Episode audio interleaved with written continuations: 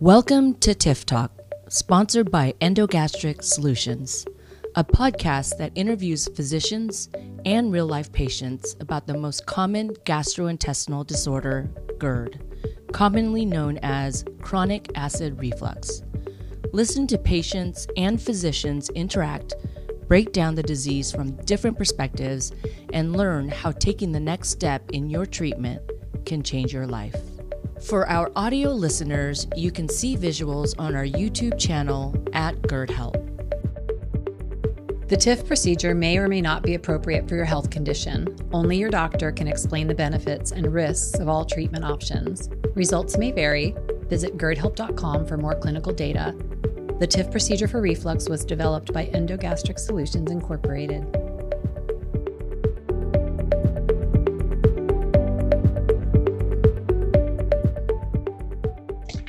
Everyone, and welcome to our TIF Talk this evening. My name is Lynn McFadden. I'm with Endogastric Solutions. And here with, the, with me this evening for tonight's segment is my colleague Wendy Profit and our guest physician speaker, Dr. Adarsh Thaker. Hi, everyone. I wanted to get started by taking a minute to just briefly introduce Dr. Thaker and give you a little bit of, of his background. Dr. Thaker is a board certified gastroenterologist, advanced endoscopist, and assistant professor of medicine at the David Geffen School of Medicine at UCLA. He has a particular interest in bariatric and metabolic endoscopy, as well as other minimally invasive endoscopic procedures.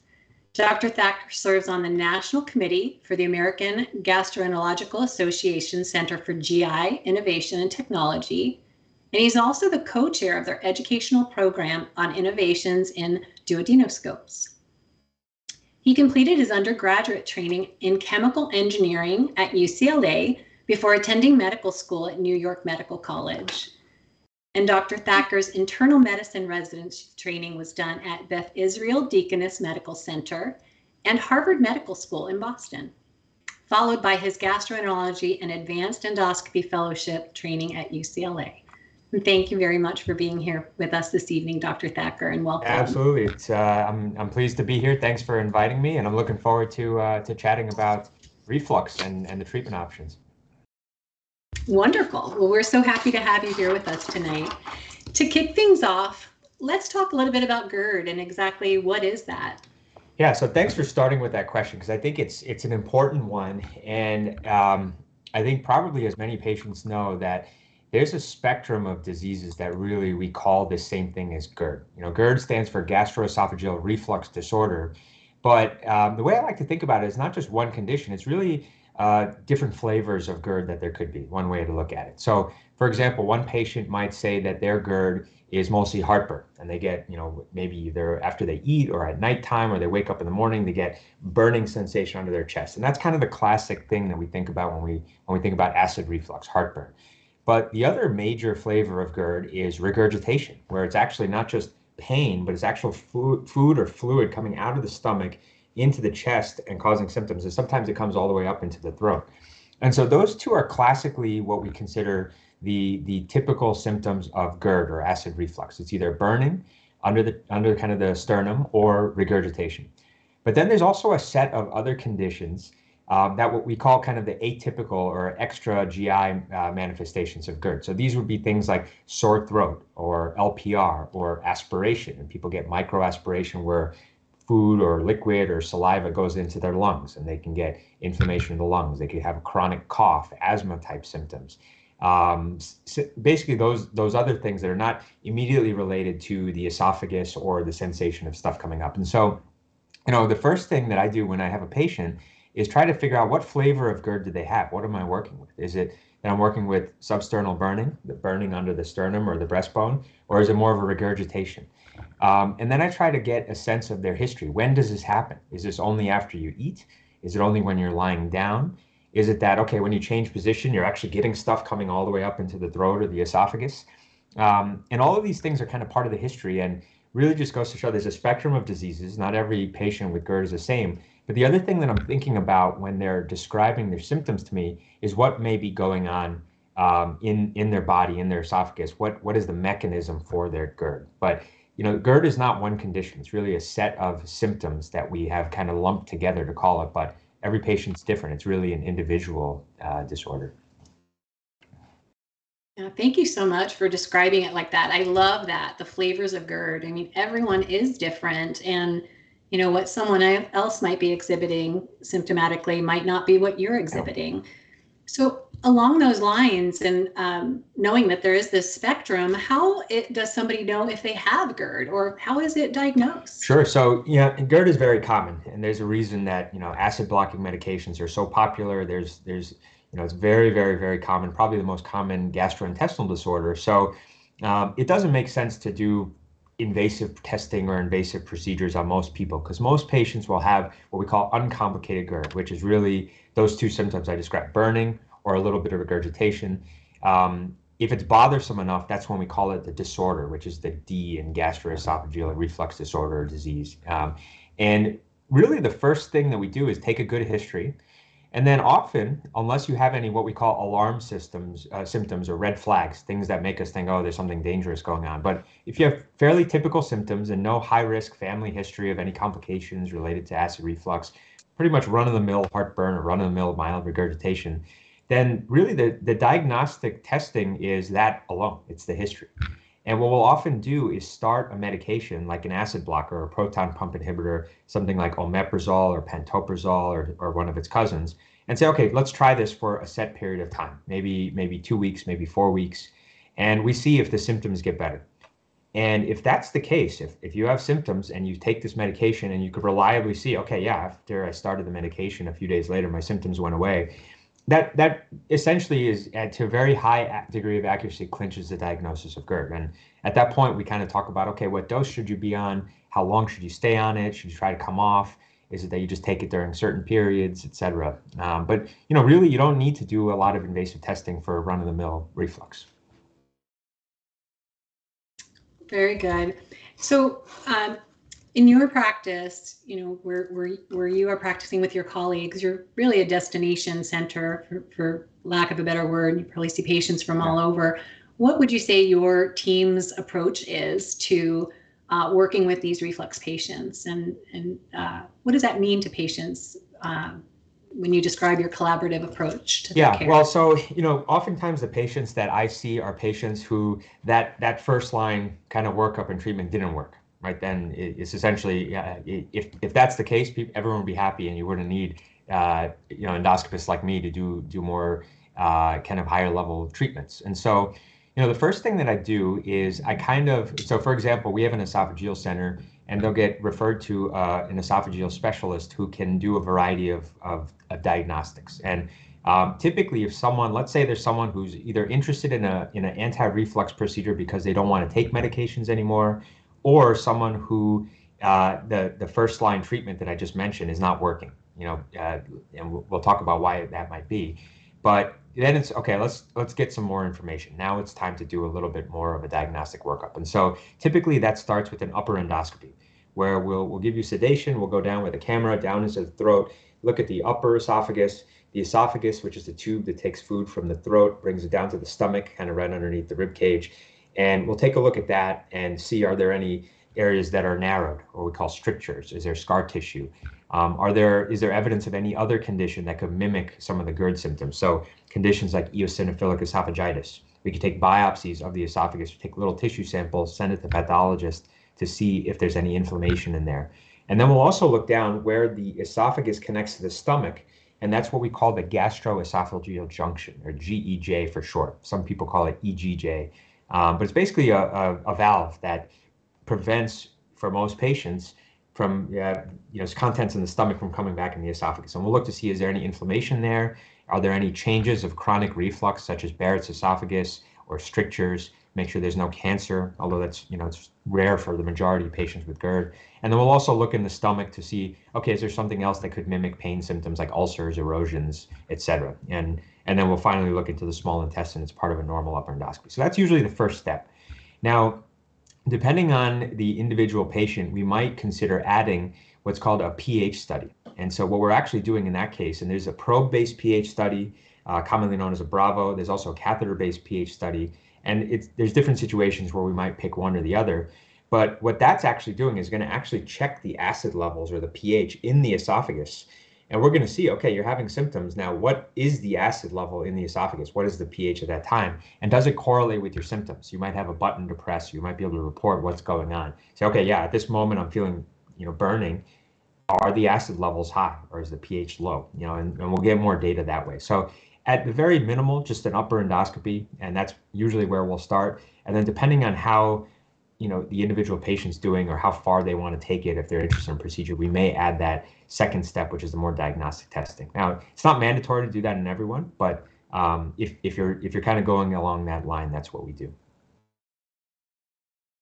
Wonderful. Thank you for that. So once they're diagnosed with gerd what uh, how is it what ways can they manage GERD or what are your recommendations when treating patients? Yeah, and this is where it gets back into that whole concept of GERD as a spectrum of conditions or spectrum of symptoms and uh, or different flavors depending on how you want to say it rather than just one thing. So, you know, first line therapy and acid blocker, it's great to do, but you can imagine that, you know, the way the acid blockers work, for example, I'll just start with that.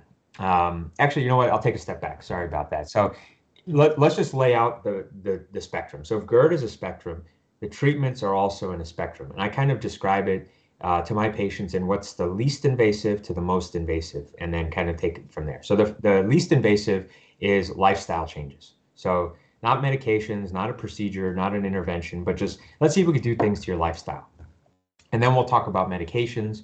We'll talk about uh, anti-reflux procedures such as TIF with hiatal hernia repair and then eventually traditional surgical fundoplication. But before I go, jump into that, the way that I describe how GERD happens is a little different than what I just did. Now, when we're talking about what we're going to intervene, you really want to nail down what might be going on with the anatomy inside. And so usually I'll start kind of discussing this. So I'll do it now. But basically, just as I described, when you swallow, there's a couple of what we call sphincter muscles. These are round muscles in the esophagus. One of them is right here in the throat. The other one's that right at that gastroesophageal junction. So when you eat, the, the top sphincter opens, the kind of ball of food goes into your esophagus, and your esophagus, in a coordinated contraction, squeezes that down and kind of propels it. Almost like if you're trying to like squeeze that last bit of toothpaste out of a toothpaste tube. So it kind of pushes that last bit down. It gets to the bottom of the esophagus. The valve should open, the food goes through, and then the valve should close. And that's what normal anatomy is going on. Oh, so, so everything's doing fine. Now, if you have symptoms of reflux, there's a few different things that could be abnormal about that process. The first one and the most common is that the muscle down here, that sphincter, also called the lower esophageal sphincter, which is at the gastroesophageal junction, so kind of a lot of business down here, that could be relaxing more frequently than it should be. Now, all of us have relaxations of the lower esophageal sphincter. We call it a transient lower esophageal sphincter relaxation, TLESR. That's the abbreviation. It's a mouthful. But really, it just means that it's opening more frequently than not. And when it becomes bothersome, then we call it a disease or a disorder. But everyone has these. Now, if it's causing symptoms, there's a few things that can change. And this this type of thing, where it's just transient LES relaxations, are the ones that really respond to lifestyle measures and maybe an acid blocker. So, what are the lifestyle measures? Well, what's going to make that valve open more than it should? That's really what I'm trying to ask. So number one, there's uh, there's kind of physical factors. So if a patient has a big belly, you know, a lot of girth, weight, overweight, obesity, very very common. That pressure is putting pressure on the valve, and it may be causing it to open, especially after you've got a big meal in there. Number two is eating too much, so overeating. You're, you know, it's Thanksgiving or something like that. We get a lot of people coming in with reflux after the holidays because they're eating these big, delicious meals. A lot of pressure in the stomach on that valve is going to cause it to loosen up. You know, it's a valve, but it's not. You can overcome it with pressure. Number three, there's actual things that will make it. So there's the physical aspects, but number three is now things that will actually cause the muscle to relax. And the way I describe it, it's all the good stuff. It's fried foods, it's chocolate, caffeine, uh, peppermint and other kind of you know spearmint, those types of things, what we call carminatives, alcohol, um, smoking and tobacco. So all those things actually will cause the muscle to relax. So fatty foods, chocolate, uh, caffeine, alcohol, uh, carminatives such as peppermint. Um, so people that are they love peppermint tea. That's you know something that we forget to ask. Um, carbonated beverages, again, that volume kind of pushing it open um, and smoking. All those things we we know one way or the other to some degree relaxes that muscle. The muscle is not tight enough, and that's going to cause it to open. Now, people are like, well, what about citrus and what about tomatoes and things like that? Those actually don't relax the valve. But if you reflux those and those go up into the esophagus, you get the same burning sensation that you do. So those are actually okay. But when you know when you you know so oftentimes if someone wants to try these kind of diet related changes, I will actually have to partner with the dietitian um, and they could go through these because I don't want you to cut all of that stuff down. It might not be that every single one of those is a problem, but maybe start by cutting them down and then reintroducing one at a time in a controlled fashion. So that way you don't have to live. I, I would not be able to survive without a cup of coffee, you know, in the morning. I, and I love chocolate. You know, those that would be miserable for me. So you know, it doesn't mean you have to cut all those things out, but just try to identify which one is the problem, and then you could try see if that works. Okay. So that's that's really the the things that are working on the lower esophageal sphincter. Next would be some changes to your posture. So, you know, if you ate a big meal, don't lay down right away. You know, stay upright, go for a walk for a couple hours. Eat your meals sooner before bedtime. Um, some people do well with a wedge pillow. So not just like a, a pillow that hits their head up, but the whole torso. So they get a wedge under the mattress, or they get one of those mattresses that can recline, or they get a wedge and actually wedge it up. So those will be kind of the ideas of lifestyle modification. So uh, losing weight, stopping smoking, that will treat a lot of conditions, but definitely for GERD. Um, changing the diet, identifying what food triggers there may be, and then position changes, not laying down right after eating a big meal. Those would be kind of the lifestyle things. So that was, that's for the lower esophageal sphincter relaxation. Now, what else can happen? Well, now we have to look a little bit closer at the gastroesophageal junction. I mentioned one part of it, which is that sphincter muscle, the round lower esophageal sphincter, but it's more complicated than that. Otherwise, we would end the talk here. You know, there's more going on. And the important thing is that that's actually just one part of the anti reflux mechanism. So, what in our body prevents reflux? Well, the sphincter is one, it's an important one. We just talked about it. But the other part of the sphincter, uh, or, the, or the valve, I should say, is actually the diaphragm. And this gets into kind of what we do with, with more procedure related treatments. But diaphragm, big flat muscle that we use to breathe, take a deep breath. The diaphragm contracts. Well, the esophagus goes right through it and right below there, and kind of in that same area, is where the, the GE junction and that sphincter, that lower esophageal sphincter, are. Now, the diaphragm is not just an opening for it, it actually will put a little kink or tug on the bottom of the esophagus, kind of like an elbow. Or if you can imagine like a running hose uh, outside, if I take a little kink and just put a bend, it's going to slow down the flow rate. So the diaphragm is important because it does kind of gives a little bit of outside bulk, but also tugs on the bottom of the esophagus. And that kink prevents stuff from coming up. So when you swallow, the kink will relax, the food will go through, but that kink kind of closes up the valve again. So what I consider that, so when you think about the, the valve, the lower esophageal sphincter, the muscle, is really on the inside part, but the outside part of the valve is the diaphragm. And that's super important to understand that it's not just the sphincter. It's we forget about it, and we've I think really because of the TIF procedure started to understand how important that is. Um, and the surgeons kind of learned this as well when they were doing their fundoplications in the past. But and then you know just for thoroughness, the other part of the of the anti-reflux mechanism is what we call the sling fibers in the stomach. There's a little connection between the stomach and the esophagus that are kind of hooked together to make the stomach in a nice configuration. If you're looking at a picture, there's that sharp angle between the bottom of the esophagus and the fundus of the stomach. And so those three mechanisms round out our anti-reflux valve. So it's the inside valve, which is the lower esophageal sphincter, the outside valve, which is the diaphragm, and then the sling fibers which create, create that nice angle or the angle at the bottom. And so when I'm when I'm looking when I'm doing an endoscopy, when I'm talking to a patient and getting the sense of their symptoms, those two things are vitally important. Symptoms alone sometimes I could kind of predict what's going on. Uh, so, for example, if I have someone who has regurgitation, they tell me that, oh yeah, when I eat dinner and when I lay down, even a couple hours later, boom, the stuff comes up right away. That's not just a, a transient relaxation of the of the sphincter. That's that the valve, the outside part of the valve is too loose. And when that happens, part of the stomach will come up into the chest. And this is what we call the hiatal hernia. So that's a very commonly known term, but that's actually what happens. So to simplify it, the diaphragm is too wide and the stomach is sliding up. You lose that kink, and that's what we call a hiatal hernia. And so you know, when I'm talking to patients, I'm trying to imagine, okay, based on your symptoms, what might be going on inside? It's a sphincter problem. Oh yeah, you pro- I'm sure you probably have a hiatal hernia. And then when when when you're not sure, and, and usually we're doing this anyway to kind of plan for any future procedure, we'll do an endoscopy and take a look. So it's a very long-winded answer, but that's really what I'm starting with. I'm starting with lifestyle changes, and then if that's not working, um, I'll. Uh, we were talking about the treatments, but that's really what when the lifestyle changes don't work, I'm thinking that there may be a second problem. All right. Any question? I'll, and then I'm gonna move on to PPI briefly. And that was a fantastic explanation. There's so much going on. And, and again, everyone is different, and you're doing your best to assess based on what they're reporting to you, what the tests are showing, and developing a care plan that makes sense for that individual. And starting basic with the lifestyle modifications, diet modifications, you know, those are things that often precede any kind of uh, surgical yeah. intervention. So we'll pause for a second and have Wendy um, give us an idea if there's any uh, audience questions coming in. And we'll talk a little bit more about um, uh, the procedural interventions yeah. after that.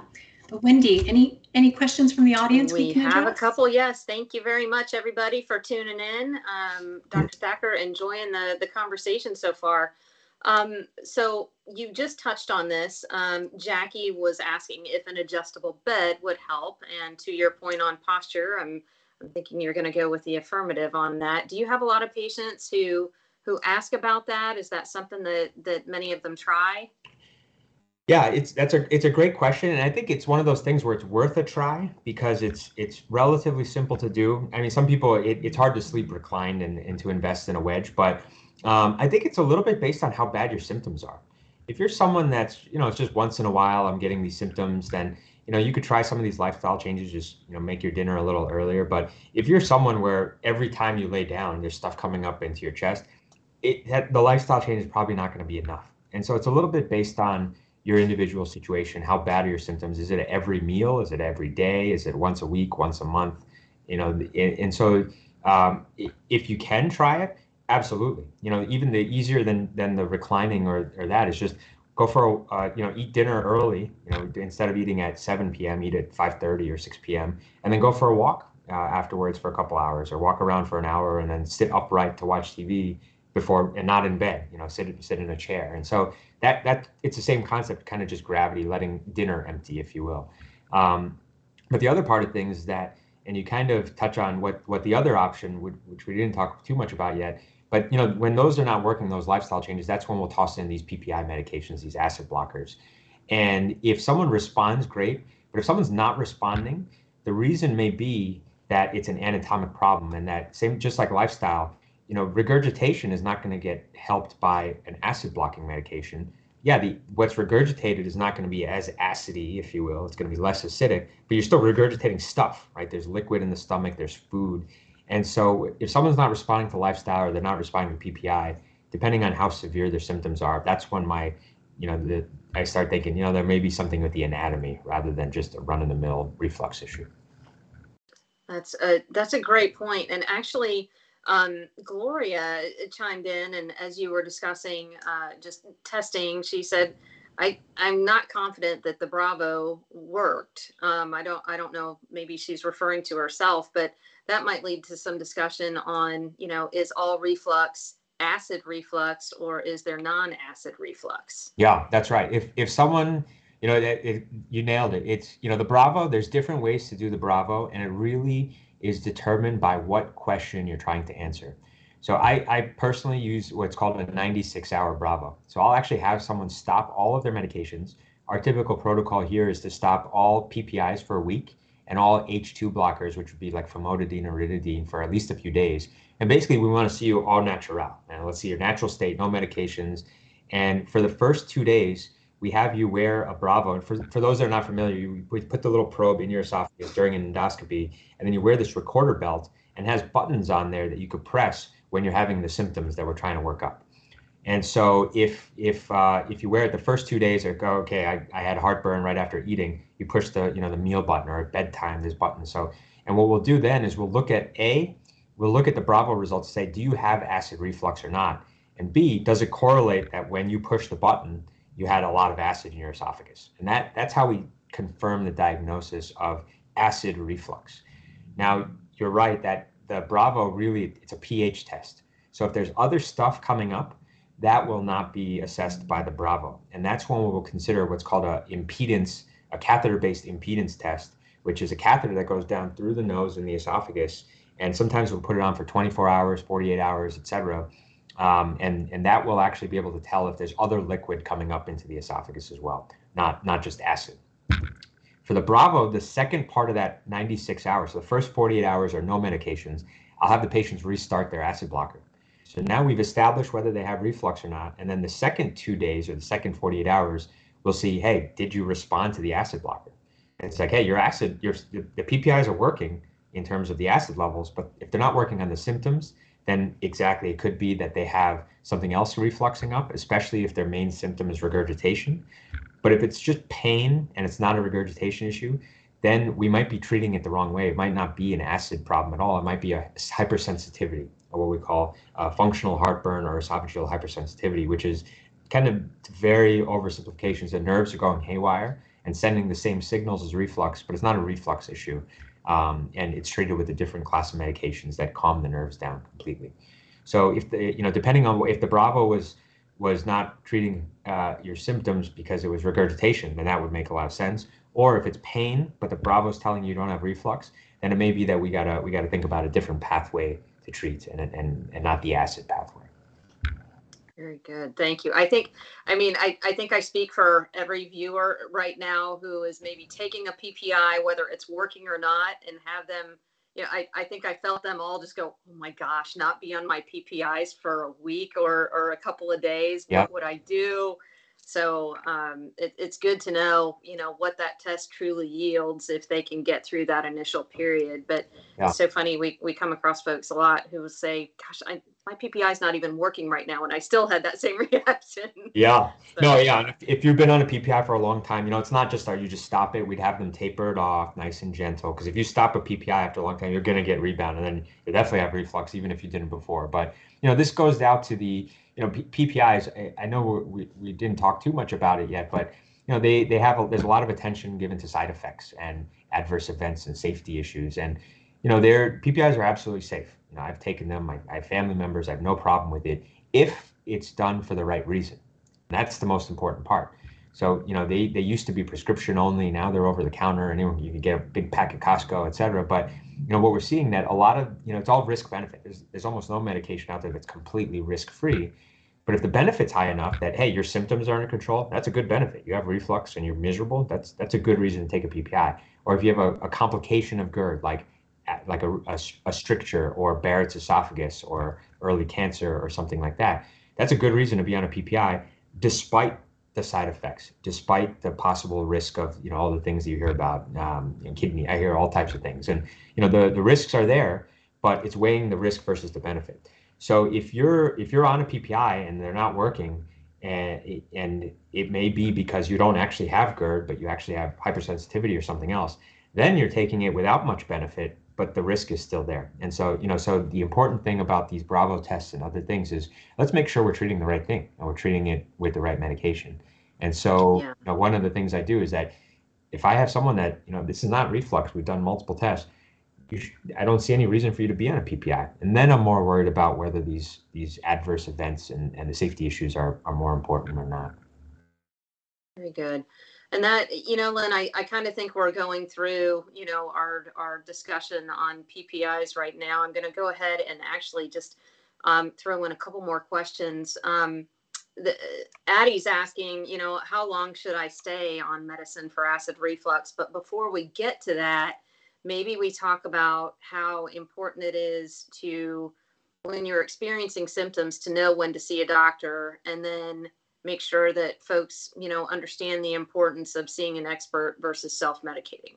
Yeah, great question. So I'll, I'll start with that one first. Um, so if if you have pretty run-of-the-mill symptoms and it responds very reliably to PPI and you're less than you know 50 years old and and it's just a time-to-time thing, I think it's okay to try you know for a couple weeks. They're, they're safe enough and this is a, a safe enough, a common enough condition that um, that you you could try to self-medicate. That's okay.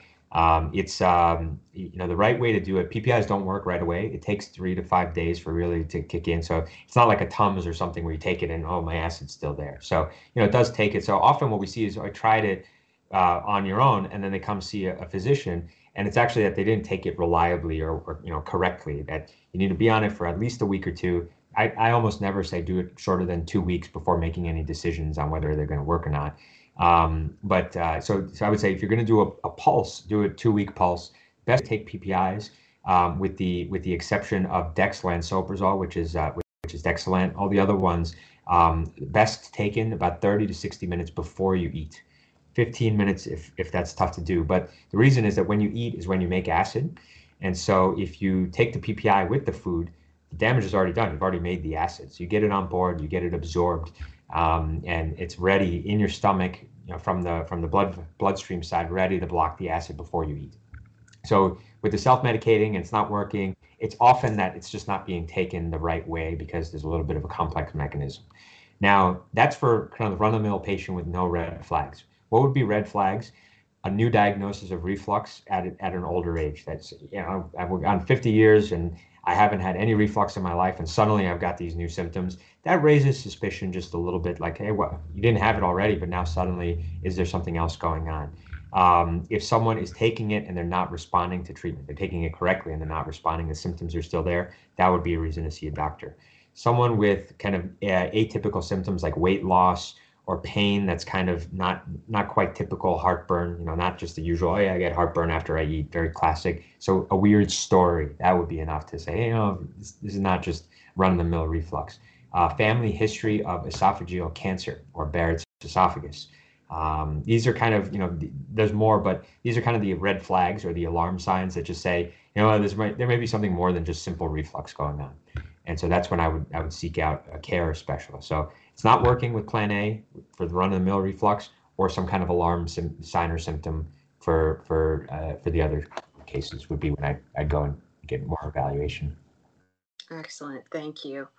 Um, so if so, I, I think what we'll do is maybe uh, jump back over to. Um, I've I've got a lot more questions coming in, but just for the sake of keeping on track for the evening and covering um, things maybe kick it back over to you, Lynn, to talk about uh, next steps after after medications um, and those possibilities have been exhausted. Yeah, absolutely. And thank you so much, Dr. Thaker, for going into such detail and uh, explaining things so thoroughly. These are definitely questions we hear every day on, or at least every Tuesday when we do these TIF talks. Yeah. So uh, it's a great overview, and it's a it's a uh, great to have your perspective. Um, you touched on uh, managing reflux via lifestyle, diet, and other uh, medic- medical modifications um, like PPIs. But what what are some other available treatment options? You you mentioned touched on the TIF procedure briefly. So can you talk to us more a little bit about, about those types of interventions? Yeah, and this is this is why I had such a kind of a long-winded answer to the anatomy because this is really when when I you know I'm a I'm a proceduralist, so I'm starting to think about this stuff right away. Often patients have tried and failed the lifestyle and diet measures they failed the, the PPI therapy.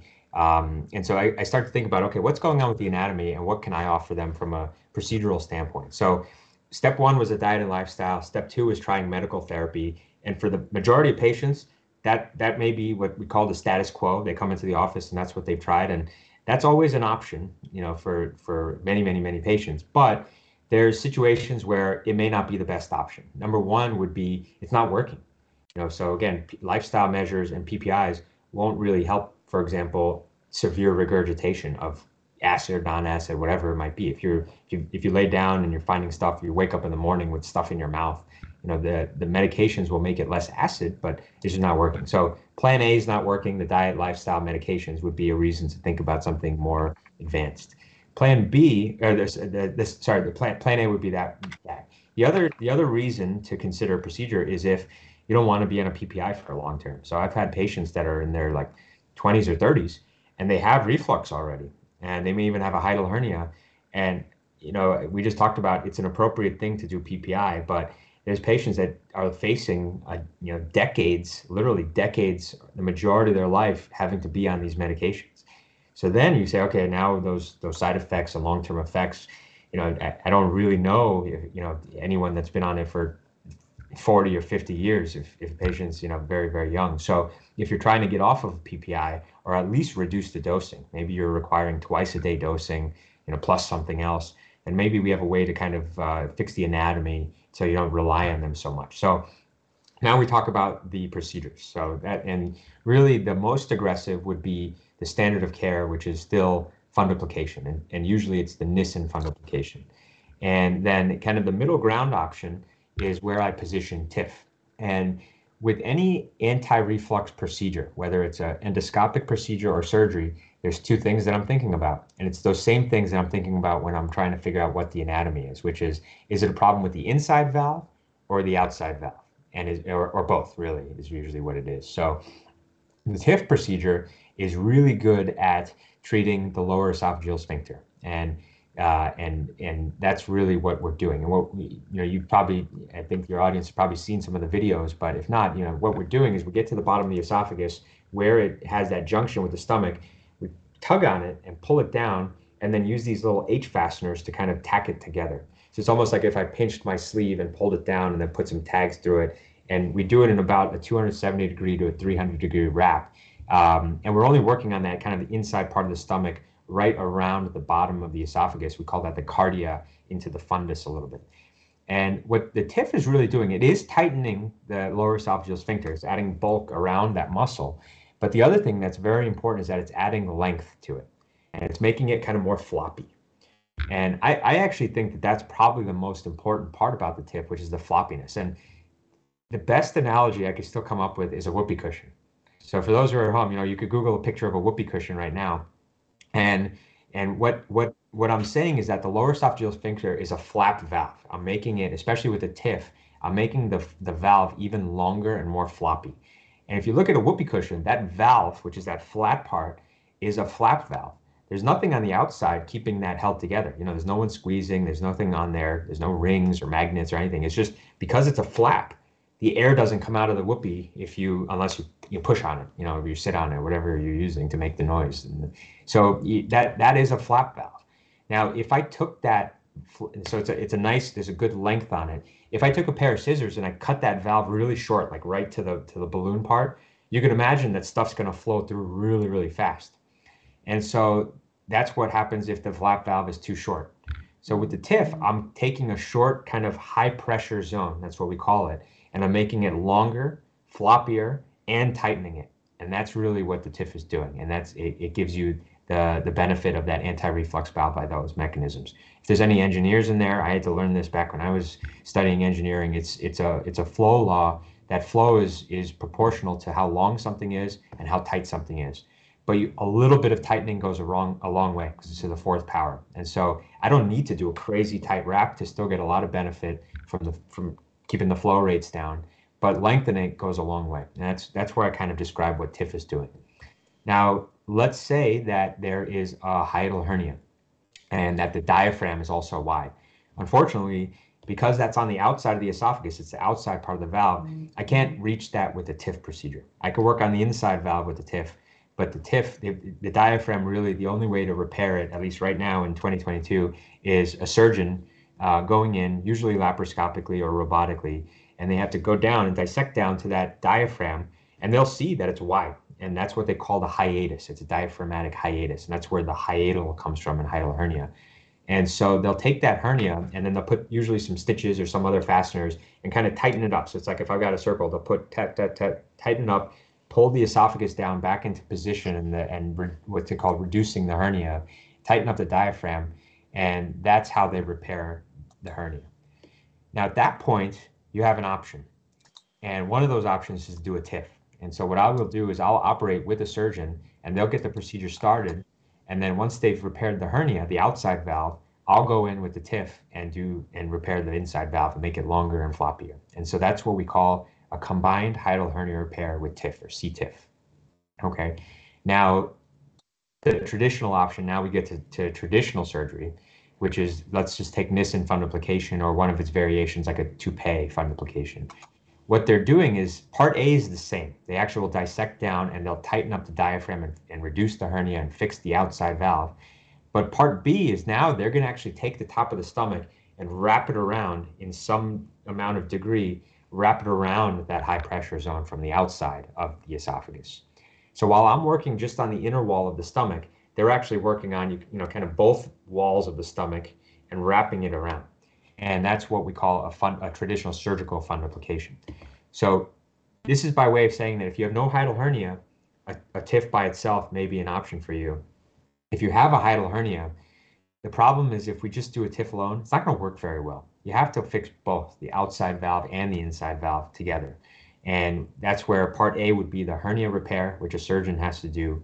And then part B would either be a TIF or it could be a Nissen or some some variation of a Nissen, so a traditional wrap. All right, does that make sense, Lynn? Absolutely. It makes perfect sense. And I love your analogy to the whoopee cushion. I don't think we've yet to hear that one on a TIF Talk Wendy, but uh, it's so perfect. The visual has been there all along. We just missed it, I guess. It's a flat top. It's right in front of us. Uh, it's, it's excellent. Yeah. Um, and then just helping folks understand that there's still so much going on internally with some. And if there is a hiatal hernia, that it is still, uh, they still have the option to be evaluated and have that repaired and also go through the transoral incisionless fundoplication, also known as yeah. TIF, in the same setting, yeah. if I'll you just, will. I'll just mention, you know, when when TIF, kind of the 1.0 version, or you know, over 10 years ago, um, I think that fact about the diaphragm and how important it was was underappreciated. So you know, yeah. the, the surgeons they're already in there. They're they're reducing it. They'll tighten up the diaphragm so stuff doesn't slide back up. But if you do a TIF on uh, a wide hiatus or wide diaphragm, it doesn't work very well. And that's one of the reasons that if you look at the data on TIF, um, if you're looking at older data, you might be looking at patients with a hiatal hernia that had the TIF alone, but they didn't have the diaphragm repaired. And so that kind of muddied the waters in a lot of the older data. But now we're starting to see, you know, this really the TIF 2.0 combined with the hiatal hernia repair. So it's important when you're looking at studies and data that you're looking at kind of the more modern techniques, just like any procedure, um, including the Nissen, which has changed since it was first created. Um, you know things evolve as we learn and that's that's definitely true here where we're now being pretty selective on which patients will do just TIF by itself. We will say you know what? It's it's it's just not the best thing for you to do this. You really should get that hernia repaired and the way that we figure out whether you have a hiatal hernia you know GI doctors a regular general GI doctor measure a hernia in the up down how far up did the stomach slide a GI doctor that does TIF or, or works at an esophageal center is actually going to look at it not just the up down length of the hernia but go into the stomach, turn around and look at the diaphragm and how wide it is, and look at the width of the diaphragm, which is how the surgeons look at it, right? They're in their operating. They're not looking at how far up the stomach went. They're looking at, okay, how wide is this? And that's, you know, those are two different ways to measure the hernia. So while I get a lot of patients that say, okay, I did an endoscopy and uh, they told me I didn't have a hiatal hernia, but then I'll repeat the endoscopy and I'll take a look, you know, with or without a Bravo probe, but I'll go in there, really take my time, blow up the stomach and see, okay, let me see not just how far it, it, the stomach's sliding, but I'll actually see how, can I make the diaphragm present itself and see how wide the diaphragm is. So very, very common. A GI will say there's no hiatal hernia, but they're just it, we're not trained as, and I, I wasn't until I started doing really TIF procedures to look at the diaphragm as closely. We're really worrying about how much the stomach is sliding when most GI. So it's not a knock on GIs if if uh, if patients encounter that. It's just the way that we you know we haven't had uh, to uh, any reason before now. And yeah, it's a great explanation. And, and it really speaks to, again, your collaboration in a multidisciplinary approach, too. You have both sides, both views, and uh, both specialties caring for that patient. Yeah, absolutely. Yeah, you know, this, this, kind of gets into, um, you know, what we, we could talk about if we want, but now you've got these kind of options. You've got diet and lifestyle, you've got medications, you've got TIF by itself. If you have a hiatal hernia repair, then you're looking at hernia repair with TIF or hernia repair plus the Nissen, you know, that, that or, or, or fundoplication. So how do you pick which one? And that's really, you know, I don't know if you want to get into that now, but when you're thinking about, okay, I want to do some kind of procedure, um, I could jump into that if you'd like, Wendy. I thought you were going to say something there. Sure, certainly, and uh, please feel free. The one thing that I was going to ask too that that we often see on these chats is um, once the hiatal hernia becomes a topic of discussion, people will say, "Well, can I just if if they've been diagnosed with GERD, they say, what if I just have the hiatal hernia repair? Will that take care of everything?" Yeah, good question. So the the answer is maybe for a little while, but um, unfortunately, that we you know from from trials in the past with any of these things, if you do one without the other, it doesn't work very long. It doesn't work very well. And so that's that's the challenge. So there are certain cases where a surgeon has to do that. that maybe there's a lot of scar tissue or um, or the patient's esophagus is shortened up so much because it was such a severe hiatal hernia that it's all the way up in the chest and they can't they physically can't pull it all the way down and, and do a wrap there's a variety of reasons maybe they don't want to do such an aggressive dissection of the top of the stomach or the fundus but there are cases where, yeah, they have to do the hernia repair without the wrap. Um, it doesn't work very well, and and there's a pretty high rate of hernias coming back. Um, and you know, in in general, it's not 100% durable Um, and it's a, it's a challenge for everyone, you know, even the best surgeons for sure. So, um, it, with, the general theme is that if you do one without the other, it's just you, you're you have to set the expectations a lot lower, not as durable or effective. Very good. Thank you for that. I appreciate it. Yeah. Um, we did have uh, a, a, couple of questions come in about Barrett's esophagus. If we could backtrack a little bit, maybe have you talk yeah. about Barrett's, um, how it's, you know, how, how, you evaluate for it, what it is, and uh, ongoing treatments. Yeah. So, so what Barrett's esophagus is, it's a change in the lining of the bottom of esophagus.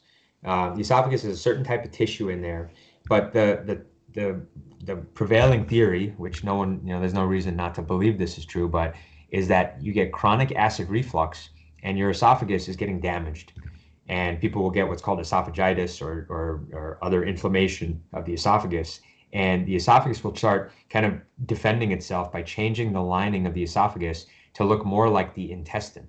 And uh, because the intestine can handle some acid before it neutralizes it. And so that's a very simple way of uh, oversimplification, but basically it's a change in the lining of the of the tissue in the esophagus that looks like intestinal tissue, and that's why they call it intestinal metaplasia. So you know, it, it, the belief is that it is a consequence of chronic acid reflux. So if I see a patient that has Barrett's esophagus, they have reflux in my mind. That that defines them as having it. Now, a common thing is once you get Barrett's esophagus, sometimes the symptoms will go away and that that can be challenging. It's like, oh yeah, I had reflux for a few decades in my 20s and 30s, and then you know over my 40s, it's weird. It kind of just went away because again, it's a defense mechanism in some ways, and the lining is there to to kind of guard against the damage from the reflux. That would be okay, except for the problem is that Barrett's esophagus is considered a pre-cancerous change, meaning that a very small subset of patients will go on where the Barrett's will take steps towards becoming esophageal cancer the big challenge we have in the field is really twofold, actually. The first challenge is finding everyone with Barrett's. Second one is figuring out which one of those patients is going to get esophageal cancer. And it's not everyone. The minority of Barrett's patients go to get cancer, but we, we don't have a great way yet to identify it. So it usually takes uh, endoscopies with biopsies on some scheduled basis. Um, if you have no kind of steps towards cancer, just run the mill Barrett's. Current guidelines are every three to five years, you get an endoscopy. Um, we're doing a lot of work here at, at UCLA and also kind of at a national level to look for less invasive tests to evaluate for Barrett's and also to see if the Barrett's have any precancerous changes in it. But that, in a nutshell, it's a it's a it's a change in the lining as a consequence of reflux that can become cancer uh, of the esophagus, and it's esophageal cancer is one of the um, fastest rising types of cancer in the country, and so that's why it's it's a problem. And so, on that topic, um, we had Chad ask if if TIF is something that can treat Barrett's. Yeah, good question. So, in general, the the once you have Barrett's, it's not believed that you can reverse it. If it's taking steps towards cancer, we can burn it or freeze it, or there's a variety, or cut it out. You know, depending on that's a whole. We could do a whole talk on just the treatments for Barrett's, but um, you know, once it's there, it's there for the most part. Now, what we're worried about is okay, let's say you have run of the mill Barrett's. Can we prevent it from getting worse and taking the steps towards cancer, eventually becoming cancer? And can we prevent it from getting longer and, and going up the esophagus? The prevailing belief is that if you block acid, uh, then it will slow down the rate of it turning into uh, dysplasia, which is those precancerous steps, and it'll slow down the rate of progression of Barrett's. So for that reason, yes, we should do some kind of treatment. So if you have Barrett's esophagus, almost that's a great reason for you to be on an acid blocking medication. But if that's not working for all the reasons we talked about, either they don't want to take the medication at high doses or uh, they have other symptoms, then yes, an anti-reflux procedure would then be an option. And then we'd go through that same algorithm. Do you have a hiatal hernia or not? We'll go through the pros and cons of surgery versus a TIF or, or a hiatal hernia repair with TIF, and then uh, and then offer an anti-reflux procedure. So absolutely, yeah, anything you can do to, to reduce the acid, we think will help. Perfect. Thank you. Um, Lynn, one more, and then I'll, I'll kick back over to you. Since we were just talking about medications, this one is um, this one's a little bit beyond GERD, but want to make sure that that since Andrea has tuned in, we we um, can kind of point her in the right direction. Um, I was treated for MALT lymphoma uh, with radiation. Now they say I have intestinal metaplasia and chronic inflammation. Other than omeprazole, what can I take uh, to treat this? Any thoughts on that?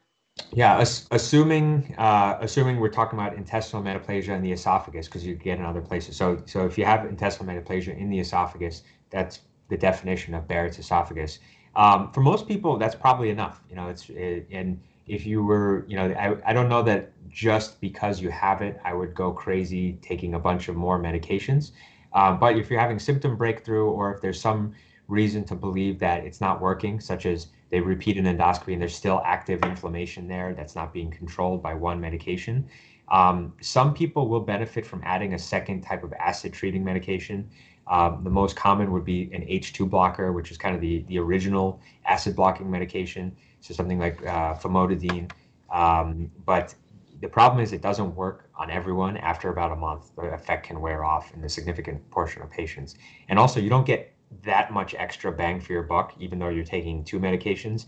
It's PPIs are pretty pretty good. They they reduce acid levels maybe 70% or so, and it's not like you're going from 70 to 90% by adding a H2 blocker. It's maybe you know get three, four, five, 10% at most. Um, the other kind of class of medications are barrier medications. So things like Gaviscon, which is like a it, it's an algae kind of gel that forms a raft on top of the fluid in your stomach. So it's just a barrier to keep stuff from going up. But that's also you know kind of small beans compared to omeprazole, which is which is a, you know tried and true.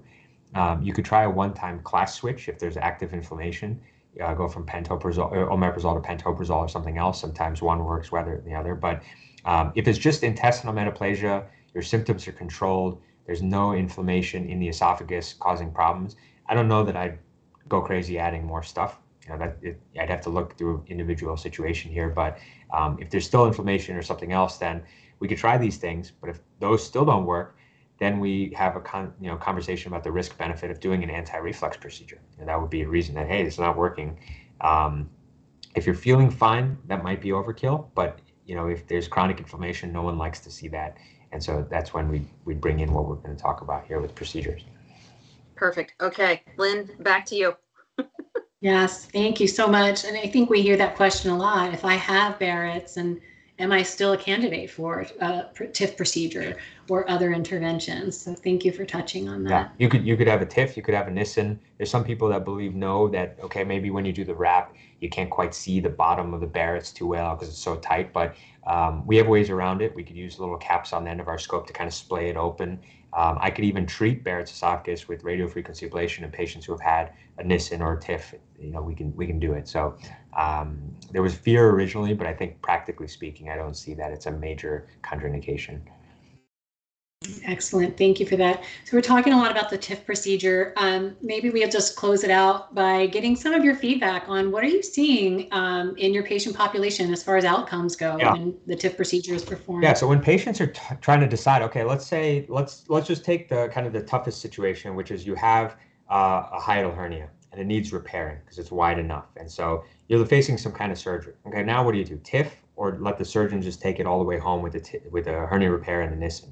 So part A is the same. It's the hernia repair, but then do we do you know someone like me come in and finish it with a TIF, or does the surgeon just keep going? And you know that's a tough question, and it's a little bit based on what your goals are as a patient. You know, I, I have no problem saying if you want the the one that has the longest term, patients have had it for decades. Um, it's tried and true. There's plenty of data on it. It's durable. It's strong. It's tight. Has better acid control. Um, then go with the Nissen or surgical wrap. It, you know, it's a surgeon getting in there, wrapping the top of the stomach around. But there's a trade-off with that. And the problem is that that's really good, it's really strong, it's really durable, but in some patients it could be too tight. And that's that's really the challenge. And so when you look at the data from the surgical literature and even my partner surgeons when they hear about, you know, patients that had some issue with their Nissen, it's it's that there may be as high as 10 to sometimes 30% rate of symptoms related to the wrap being too tight and and it's almost it's almost too good of a procedure the the Nissen, and those symptoms could be things like bloating. You know, if it's too tight, the gas in the stomach can't get up, so you get gas bloat. Um, if it can't go up, where does it go? It goes down, so you get flatulence. Um, some people have problems swallowing, so what we call dysphagia. Some people lose the ability to belch or vomit because it's just it's just too tight. It's not everyone, and again, if if a patient wants the tried and true, the quote gold standard it's worked for many, many, many patients. Absolutely, it's still a, a great procedure, the Nissen fundoplication. But if you've got pre-existing symptoms or you're really worried about those side effects, um, then that's when we kind of look to maybe we should do part A, which is a hernia repair, but part B, go with TIF, which is, you know, yeah, it's a newer procedure, but we've been doing it for many years now. It's already 2022, and we've had it at UCLA for almost half a decade now. Um, it's uh, it it works. There's good data. Um, it's uh, pretty durable. The longer we do it, the more durability data we'll get. But at least 10 year data showing that it's intact. And the, the but the key is that the side effect rate for most of those things I just mentioned, if it's 10 to 30 percent or higher in the surgical side, for TIF, it's less than three percent. So less than 3% rate of gas bloat, less than 3% rate of problems swallowing, problems vomiting, inability to burp, uh, burp or belch, uh, problems with flatulence. So that's where, okay, it's it's not as tight, not as strong, not hasn't been around as long, but that may not be the best thing for every patient.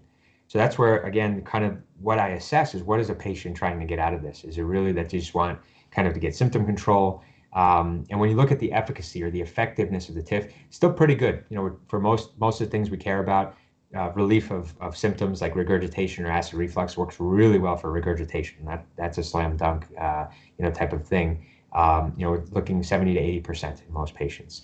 Um, the the acid control, yeah, if we went in with a pH probe on every patient, not as high as a Nissen, but still pretty good. You know, most numbers, most studies are always kind of we repeat this 70 to 80 percent range. So the way I look at it is my next analogy, it's Goldilocks. It's not too tight, not too loose. It's kind of right in the middle. And um, and the trade-off is, yeah, it's not it's not as tight, not as strong, but the side effect rate is so low that you know I I I don't have any patients that after the initial recovery period have come back to me saying that hey, I can't, I, I don't, I'm, I'm knock on wood, I haven't had any of those types of things that I've many patients referred by surgeons saying, hey, can you try to dilate the Nissen or do something to recover from that? And it's, and, and that's the other thing. Um, now, the other thing that's nice about TIF is that it doesn't burn bridges. So if it's the Goldilocks procedure, it also keeps options on the table. So for example, I've, I've had patients in their 30s that go with the combined hiatal hernia repair with TIF because both the TIF and the Nissen can come apart. And usually what comes apart is actually the hernia repair, not the wrap. But it's actually, you can convert a TIF to a Nissen. You could repeat the TIF and tighten it up again. Um, and uh, and it, it, so the other way of saying it it doesn't burn bridges. You still have all your options available. With both a Nissen and a TIF, there are patients, uh, a, a, significant amount of patients that will need to restart an acid blocker at some point in their life. Um, it's usually at a lower dose than it was before. So anyone that tells you, oh yeah, you'll be off of the PPI forever with either the surgery or the TIF, uh, that's just not true. But um, again, it's it's much harder to salvage a Nissen that's broken down or failed than it is a TIF, you know, that we can readily redo. And I've done several redo TIFs, and it's faster than the first one. So it's pretty straightforward. You just kind of find the areas that have come apart and put a few tags, and you're good to go. So that's the way I position TIF. Goldilocks procedure doesn't burn any bridges, and that's one reason that even with the surgery, the hiatal hernia repair, some patients, many patients for me, uh, will, will choose to go with the combined TIF option. Excellent. Thank you for going into such detail on that too. And uh, when you're talking to your patients post procedure, uh, specifically with TIF, what how are they reporting their quality of life? Yeah, uh, so far so good. You know, immediately after the procedure, some pain, some nausea, um, part of the process. We give medications, get them comfortable. Um, we have a diet sheet actually. We, people can Google it's the UCLA TIF diet sheet to show. We had an amazing dietitian that kind of put together our protocol. There's no kind of hard, you know, if you do this differently than the next hospital, but just some guidance on what to expect with the activity, the way that we think is reasonable to do with diet changes, etc. Um, so it's really you're looking kind of like a six week total uh, slight change to your lifestyle but really you're back up on your feet way way sooner than that. And the recovery times are shorter than surgery. So you know i, I tell patients maybe take a few days off of work or do it on a friday and maybe you know decide on tuesday if you want to go back um, uh, to work. Um, you know it's not it's not a major surgery even with the hernia repair um, they're doing it laparoscopically or robotically so you know very small incisions. Um, we do keep patients overnight um, just to get them some symptom control. It's kind of nice to have the ivs and stuff like that um, but we'll let them go home the next day. Um, and then the slow diet progression, really because the tags are good, but what I'm waiting for is the body to heal and scar in the flap valve that I've created, the length and tightening. Um, and so that's why we have such a restrictive diet beforehand. We just want everything to seal in place and scar down. If you went too fast on a diet, not going to really hurt that much. It's really just it's not going to kind of heal as tight, and then you may not get as much durability out of it. So that's the reason we're very slow on the diet. So.